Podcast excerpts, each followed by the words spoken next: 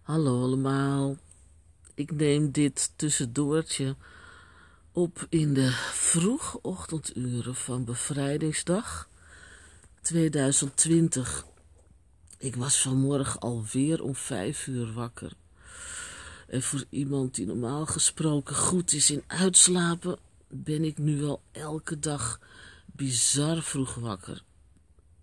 Nou, en omdat ik toch niet kon slapen, heb ik mijn tablet maar aangezet. En het eerste wat ik tegenwoordig doe, is kijken hoe het verhaal ervoor staat. En de teller was alweer gestegen. Hij staat nu al op uh, 136. En daarna kijk ik gewoonlijk naar het rijtje landen, omdat ik het leuk vind om te zien waar al mijn luisteraars wonen. En ik zie dat Italië erbij is gekomen. En ik denk dat ik wel weet wie dat dan is.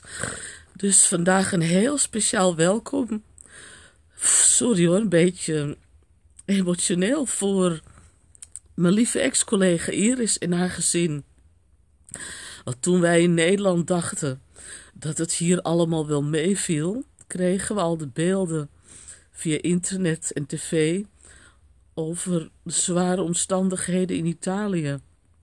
En um, ik keek in ieder geval met bewondering en ontroering naar hoe de Italianen elkaar bemoedigden.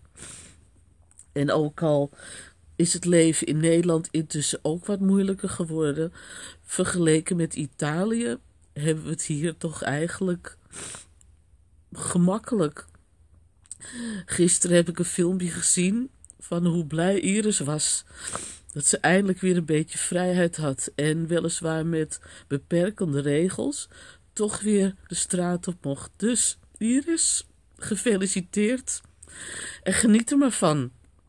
En voor iedereen in Nederland, vandaag is bevrijdingsdag en het is een andere bevrijdingsdag dan andere jaren.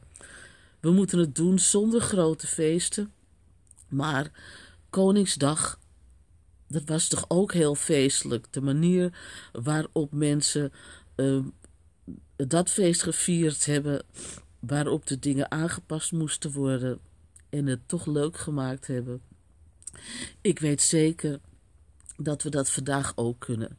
Dus hou vol, zorg voor elkaar, wees lief voor elkaar. Maak er met z'n allen een bevrijdingsdag van die je nooit meer zult vergeten. Heel, heel veel plezier vandaag. Doei doei.